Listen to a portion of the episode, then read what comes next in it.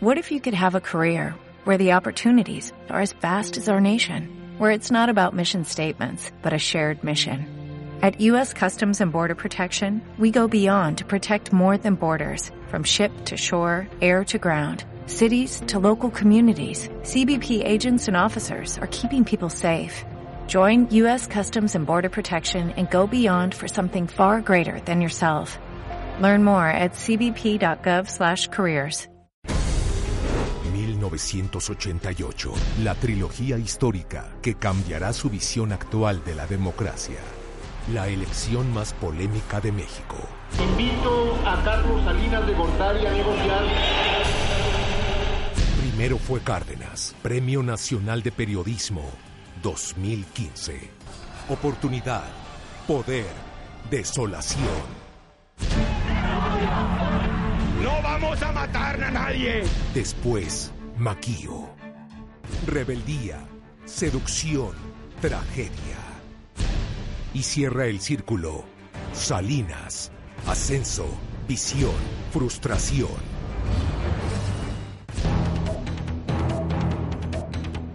Gabriel Bauduco, un periodista que contó la historia y vivió paso a paso la elaboración de esta trilogía. Estamos aquí en cabina y es un gusto tener a la voz de este documental, a Gabriel Bauduco. Gracias, Gabriel, por estar con nosotros.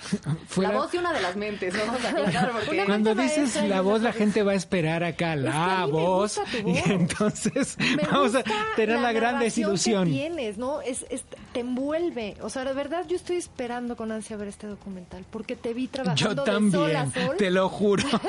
Trabajaste de sol a sol, cuidaron cada detalle. Yo te vi metido en una sala de edición horas, cada vez que pasaba estaban ahí los dos productores ejecutivos, Jorge Sandoval y tú. Platícame de esta experiencia. Ha sido creo que lo más intenso en, en, los últimos tiempos laborales, este, porque a pesar de que este es el tercero de la trilogía, eh, la verdad es que entre otras cosas porque es, esta tercera parte va en dos episodios, ha sido más demandante en términos de horas de trabajo, literal, ¿no?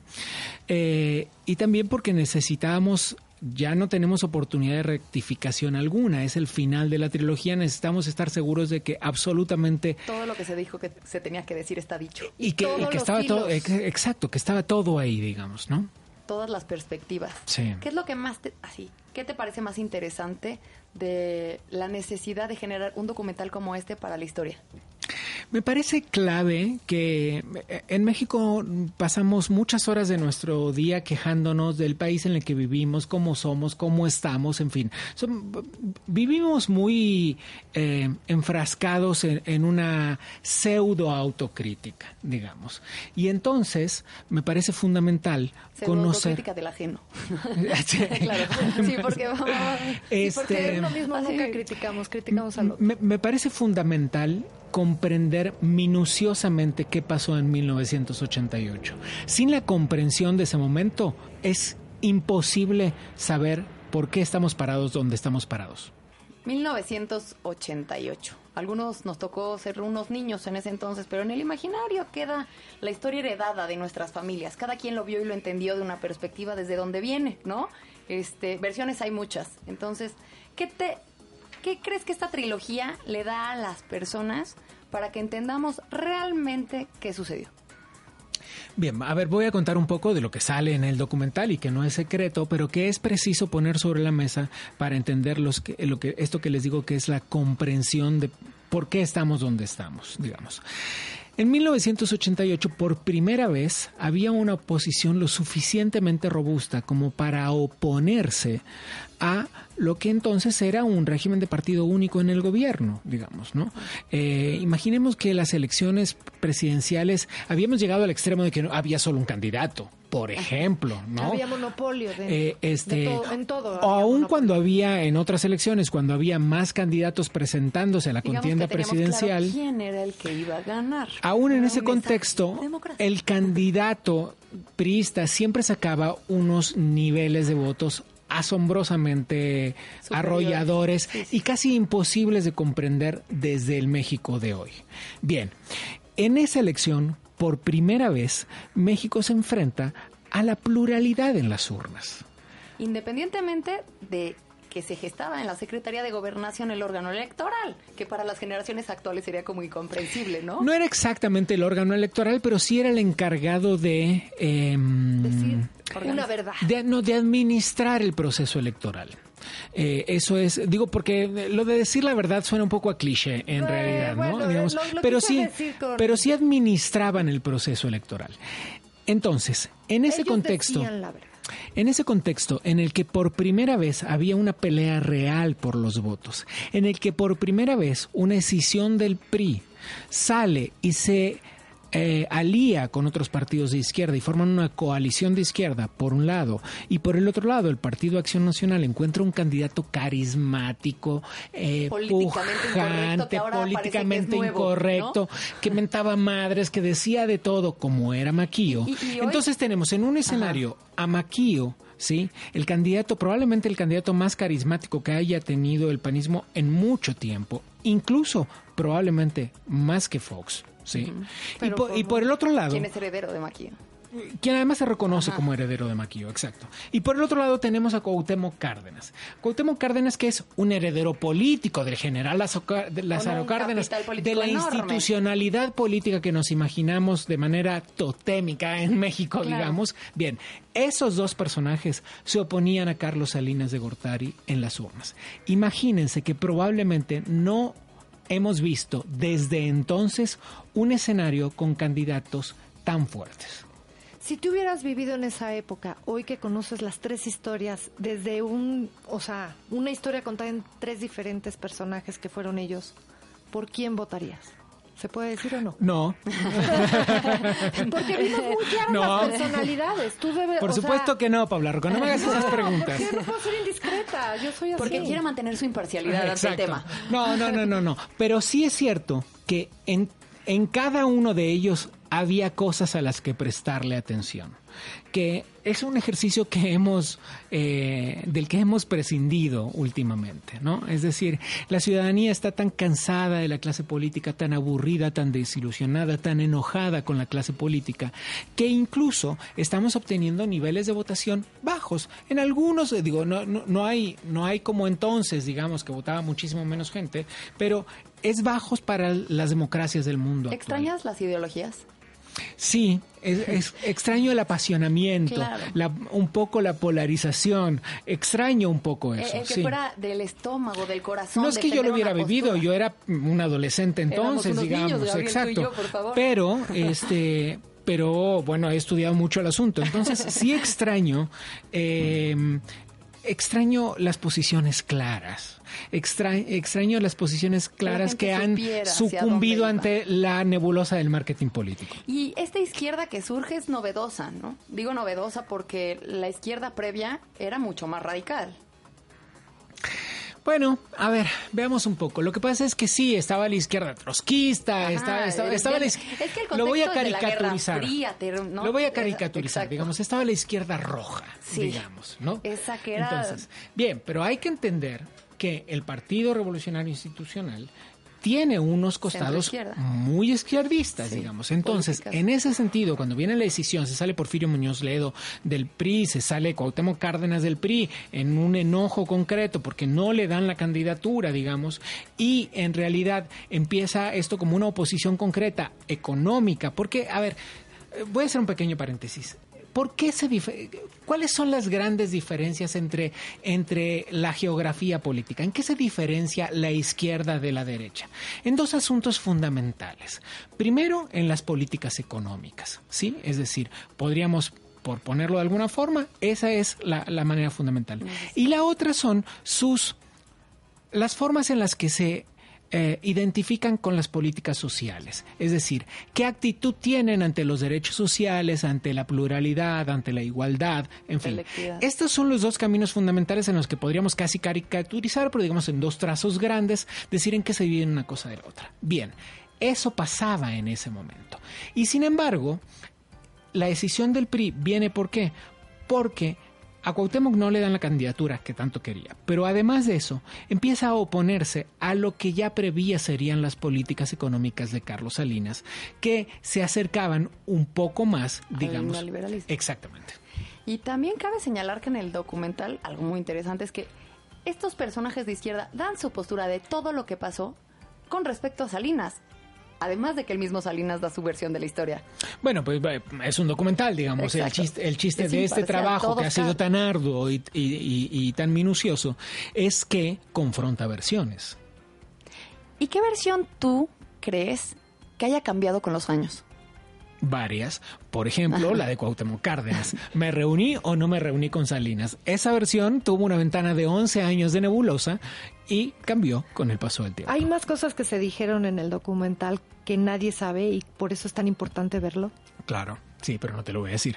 No, bueno, por Es eso, decir, pero, sí, algún claro, gancho que nos pueda dar Bueno, una- un básicamente, anticipo aparte de de básicamente los 11 que hoy sabemos, hoy sabemos que contaban con información precisa sobre cuál era el escenario que pintaba de manera bastante acercada el resultado electoral. Años- Eso no se había dicho antes. Hoy sabemos que sí lo tenían claro. Y lo dicen todos.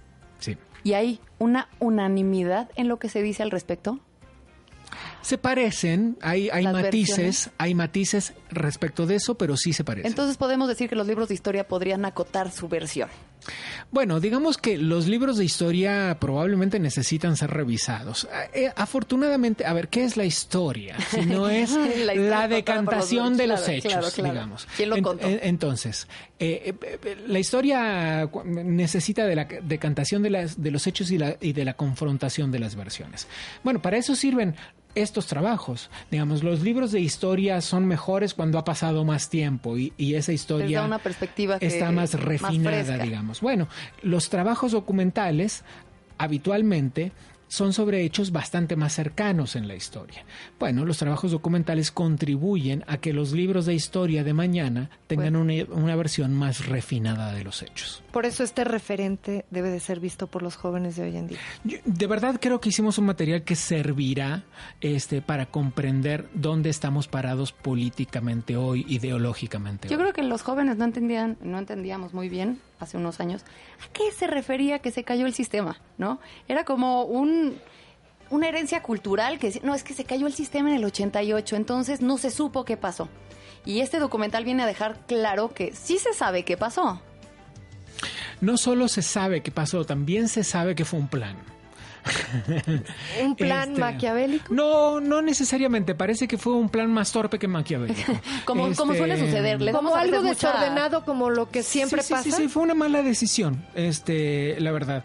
Eh, De las pocas decisiones no tan calculadas de esos tiempos, ¿verdad? Exactamente. Mira, a ver. Les ganó más la, la forma de hacer las cosas rápido que Bueno, hacerlas puedo bien. contar exactamente porque además esta historia de la caída del sistema ya la contamos en las dos piezas anteriores de esta Entonces puede- trilogía. vale la pena darle una lo, pauta Lo que sucedió exactamente ahí fue que comienza a llegar información sobre las primeras, los resultados de las primeras casillas y la información que llega sobre esos resultados no es beneficiosa para el PRI. Bien, entonces, hay un personaje que se llama Oscar de la C, que trabajaba en la Secretaría de Gobernación, específicamente en el SNIPE, que era la división creada para los efectos de la medición de los resultados y la recolección de los datos. Esta persona ve esta información y entonces decide sencillamente bajar el switch hasta tanto la información que llegue compense las expectativas. Voy a salir un poco del tema de los documentales, pero a, a, ver, podemos mirar con horror, con simpatía, con asombro, con una serie de emociones el pasado, pero el pasado en términos de institucionalidad y de transparencia no es el mejor. No, lo digo con claridad, la historia está para contarlo. Les doy un dato concreto para que entendamos, fuera de los documentales, pero para que entendamos a qué me refiero cuando hablo de esto. Hasta hace no muchos años, ¿sí? Había 26 ministros de la Suprema Corte de la Nación que eran todos elegidos de manera directa por el presidente de la República y que tenían un mandato vitalicio. Bien, ¿cuál es el marco de respeto por la Constitución en semejante circunstancia. Bien, eso ha cambiado, eso ya no es así, ahora son Pero vale 11, la- ahora son ternas que ratifica el Senado, ahora tienen un mandato de 15 años. Pero vale la pena, yo creo que mirar hacia atrás sirve precisamente para entender cuánto hemos caminado desde allá. ¿Y por qué nos tiene que importar y todos tenemos hoy que ser parte de ese proceso suena democrático? a cliché, chicas, suena a cliché, pero esto es un hecho. Si no aprendemos del pasado, si no sabemos exactamente qué pasó, no hay manera de que sepamos por qué estamos aquí ni de que podamos planear un futuro. ¿Y si hemos aprendido? ¿Hemos aprendido o no? Bueno, a ver, lo que pasa es que les voy a hacer trampas aquí. ¿Qué es aprender? Aprender es conocer, ¿sí? Pero eso no significa poner en práctica. Ahí está el secreto. Sabemos lo que pasó y sabemos qué tan distinto es el hoy de lo que fue ayer. Pero la pregunta es si lo estamos aplicando para construir el país que queremos, el país que necesitamos, o mejor aún, a todos les digo, a los que tienen 60 y a los que tienen 16, el país que nos merecemos. La pregunta de muchos sería, ¿nos lo merecemos? Porque parece que en los hechos no estamos trabajando por lo que realmente algunos quisiéramos merecer.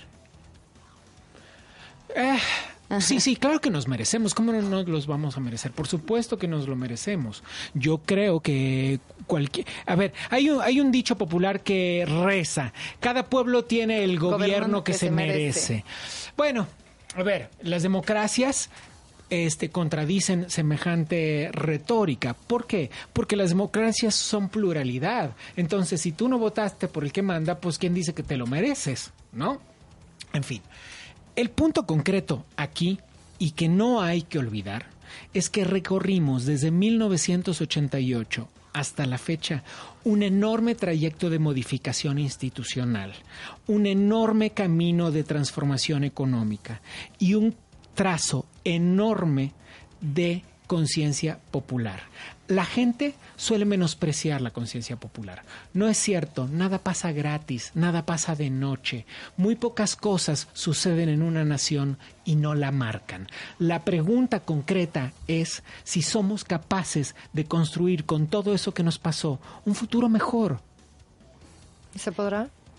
Claro que se puede. No, no hay otra opción. Porque yo lo que veo ahorita, o sea, obviamente se debe, vi la además. construcción, Sí, yo vi la no construcción en ese entonces de que ya no era un partido, eran tres. Se estaban diversificando las opiniones. Hoy en día vemos dentro de los partidos diferentes tribus y diferentes opiniones que tampoco llegan pues a darnos una idea clara cada uno, como antes eran las ideologías. ¿Dónde estamos parados? ¿Y cómo fue que llegamos aquí? Estamos parados, porque lo que estás diciendo, si me pongo optimista, es que estás diciendo que estamos parados en un escenario de pluriculturalidad política y de muchas opciones. Y eso suena optimista si lo miramos desde un costado. Y de una perspectiva histórica. Y, y desde una perspectiva histórica, exactamente. E- En ese sentido, tenemos esperanzas, ¿cómo no tenerlas? Ahora bien, cuando yo veo que en realidad muchas de esas divisiones en muchos de los partidos no tienen que ver con diferentes proyectos de nación, a lo que todo tendríamos derecho, sería genial si lo que estuviéramos peleando sea por si tu proyecto de nación es mejor que el mío. Pero tengo la sospecha de que no, de que no estamos peleando por diferentes proyectos de nación. Tengo la sospecha de que en realidad lo único que nos está pasando es que nos estamos peleando por si tu compadre o el mío logró recaudar un poco más o menos y cuando hablo de recaudación no hablo de la burda noción del dinero y nada más, que claro que importa. Hablo de la recaudación política, del capital político, de las ideas, de quién va a ayudar a quién. En realidad no se sentaron a pensar el país. Te digo algo, Gabriel, que me, me genera... político, No, me voy a no, no, es que realmente lo que estás diciendo es muy acertado. no, no. ¿Sabes que eres muy acertado en lo que dices? O sea, y, y por eso este micrófono está abierto para que la gente lo entienda, los jóvenes que nos escuchan en las redes sociales. Mira, a ver, básicamente, si yo no creyera en esto que estoy diciendo, no hubiera tenido el aliento necesario para tantos meses de trabajo. Imagínate que del, del capítulo 1, este, de, de la primera parte de, de Cárdenas a la segunda parte de, de Salinas pasa prácticamente, no se debería consultar con ¿Sabes? mis compañeros de batallas, pero un año y medio de trabajo. Entonces, si no creyera profundamente en esto que estoy diciendo, no hubiera tenido la energía que te juro Para sobrevivir. hizo falta para sobrevivir a tantos meses de trabajo tan intenso. ¿No te generó un poco de nostalgia el hecho de que antes la ambición era la trascendencia. Hace poco hablaba exactamente de esto con Federico Reyes Heroles. Eh, en realidad conversábamos acerca de su papá, pero... Político de aquellos. Exacto, pero justamente de lo que hablábamos era de qué cosa alientan a las transformaciones y qué cosa incentivan a los hombres que trabajan por ellas. Y creo que probablemente nuestra gran pérdida a lo largo de la historia reciente de México sea que se trastocaron los objetivos. Y una cosa que me parece interesante señalar del 88, que a veces yo creo que en el imaginario colectivo no creo queda clara, es que lograr una transición pacífica, donde se negoció con los distintos poderes que tenían este, mucho empuje en la época, hizo que México se diferenciara de muchos países de América Latina, donde se derramó mucha sangre para llegar a una transición democrática. Y, y, entonces el juego que se tuvo en estas elecciones es vital para entender el presente de este país. Mira, a ver, esto es algo que hemos conversado mucho a diferentes este, niveles y en diferentes mesas a diferentes horas. Pero también hubo diferentes sobremesas. no, no, no, pero, pero a ver, el punto, pero no en esa elección. No, no, no está en la elección, pero sí hubo. Mira, por un lado lo he conversado con, a ver, lo he conversado con, bueno, con Adriana Algado, directora de la barra de opinión, y lo he conversado con Jaime Ramos, este, sobre ¿por qué debíamos contar esta historia? Y después lo he conversado con Samuel Prieto, el guionista, lo he conversado con todas las personas que vamos a tener en esta mesa todos para que me voy a olvidar, así es que quiero necesito nombrar a todo el mundo, a cada una de las personas que trabajaron en la investigación, en la captura de datos, en la búsqueda infame de fotos, fotos y fotos y fotos, búsqueda de periódicos y periódicos y periódicos y periódicos y de horas y horas y horas y horas de las bibliotecas dentro de Azteca y fuera de Azteca. Y todas las conversaciones nos llevaban a necesitamos contar esta historia. Si esta historia no es contada, estamos cayendo en un error, en una omisión periodística y casi diría, aunque suene mamón, en una falta de responsabilidad ciudadana. Porque fue Porque un nosotros podemos de la hacerlo. democracia. Nosotros trabajamos Estamos en el este- lugar donde este se es puede nuestro hacer, trabajo. es la plataforma. Tenemos las herramientas, el apoyo de la empresa, el tiempo que nos han otorgado para hacerlo. Entonces, si no lo hacemos, es casi irresponsable de nuestra parte. ¿Cuál es la herencia de Salinas para el país? Ay, ay, ay. A ver, ¿cuál es la herencia de Salinas para el país? Una cosa, al menos una que qui- quisiera poner sobre la mesa, que no es menor. Nada menor. Eh, hay alguien que en el documental dice que Salinas negocia con la oposición la creación del entonces Instituto Federal Electoral y de un tribunal específico para fines electorales por conveniencia, porque era parte de una negociación que le permitía avanzar en ese momento. Y yo digo que si eso fue exactamente así, pues bienvenidas las coyunturas, porque piensen que si no hubiera sido por eso, quizás no tendríamos aquel IFE que hoy es el Instituto Nacional Electoral, no tendríamos un tribunal del contencioso electoral, no tendríamos las instituciones que hoy nos permiten unas elecciones limpias como las que tenemos. Porque sabes qué, yo sé que cada elección hay alguien que impugna una, dos, diez o mil casillas. Pero hay donde impugnar. Pero hay y es donde autónomo. impugnarlas. Exactamente. y no depende de los demás poderes de gobierno. Se le criticaba a Salinas por la tendencia neoliberal con la que se manejaba, pero parece ser que vio hacia dónde iba el mundo, porque finalmente la globalización de la que somos parte hoy no, no se puede explicar sin estos pasos que se fueron dando en el tiempo para poder llegar a donde estamos y donde hoy es inevitable. ¿no? Movernos de, este, este nivel de conectividad global ya es difícil, ya el mundo es así. Sí, aunque... A ver, déjame pensar respecto de cómo, cómo funciona eso. Lo que creo, entre otras cosas, es que mm, había otra forma de relacionarse y comprender al- a los países. Eh, probablemente con muchísima menos información, pero también con muchísimo menos prejuicio. Este, y entonces tú, de este documental, ¿qué es lo que te llevas? A ver, me llevo ¿Tú un qué has aprendizaje- vivido de sol a sol esta elaboración? ¿Qué es Me- lo que te lleva? Me ¿Qué te llevo un aprendizaje enorme que ojalá hayamos logrado pon- este, poner en, en el trabajo final para que se lo lleven también las personas que lo, que lo vean. Eh, me llevo un aprendizaje enorme que tiene que ver con varias cosas. Primero, los clichés para que, que solemos adjudicar a la, a la, clase política nos hacen más daño a, a los sociedad. ciudadanos que a la clase política. Y no hablo ni de Salinas en particular, hablo de Salinas, de Genérico. Cárdenas, de, de, o sea, de la izquierda, del centro y de la derecha. Esos clichés son sumamente perniciosos para el crecimiento democrático de un país. Eso me lo llevo como aprendizaje. Me llevo como aprendizaje que un momento con ideas e ideologías más efervescente es más saludable para una nación y que quizás deberíamos voltear un poco hacia atrás y mirar que hubo momentos de mayor crecimiento ideológico en esta nación. Y que nos llevaron a lugares más concretos. Y que nos llevaron a lugares de mayor participación ciudadana, de mayor discusión y en consecuencia de mayor toma de decisiones. Y, y, resulta paradójico con la con, con el nivel y eso, de y esto, colectividad. y esto que conste, y lo aclaro por si no quedó lo suficientemente claro, es una crítica para la sociedad, no para la clase política. somos activistas por retuitear y somos por... activistas de Twitter. sí, sí, sí, por retuitear, por compartir un artículo y, y, eso nos hace creer que realmente estamos participando cuando este ejercicio no es de participación necesariamente. Es nada más como una, parece una forma de autoidentificarnos o autovender nuestra imagen personal, ¿no? Este, afiliada o en contra de alguna situación en particular. Pero de estos personajes que, que para la historia van a quedar como una parte importante de, de este trascender como nación, dime, Cárdenas, ¿qué subrayarías de la personalidad de Cárdenas que es algo este, relevante para subrayar y para que trascendiera en la historia. El poder, el poder no se hereda. ok, el poder no se hereda. Si quieres lo explico, pero me parece que se cae del árbol se, de tan maduro que está. Queda, no, es decir, no, es el hijo del uh, general Cárdenas, el general poderosísimo, encumbrado, pero, ideólogo, tenía... intocable.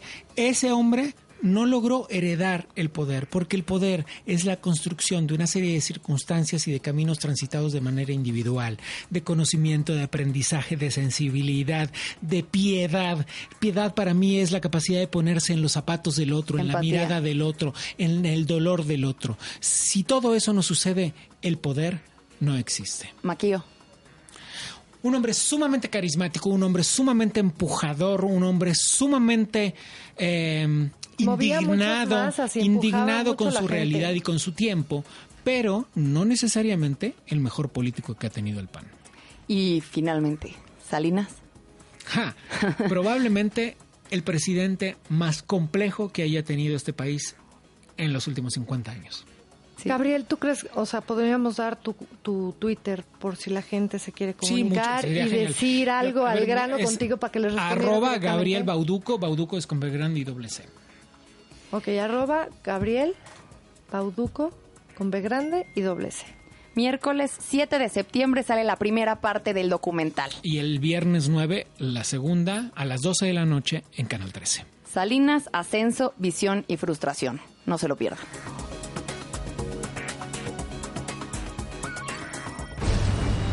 Salinas, Ascenso, Visión, Frustración. Miércoles 7 de septiembre, 12 de la noche. Azteca 13.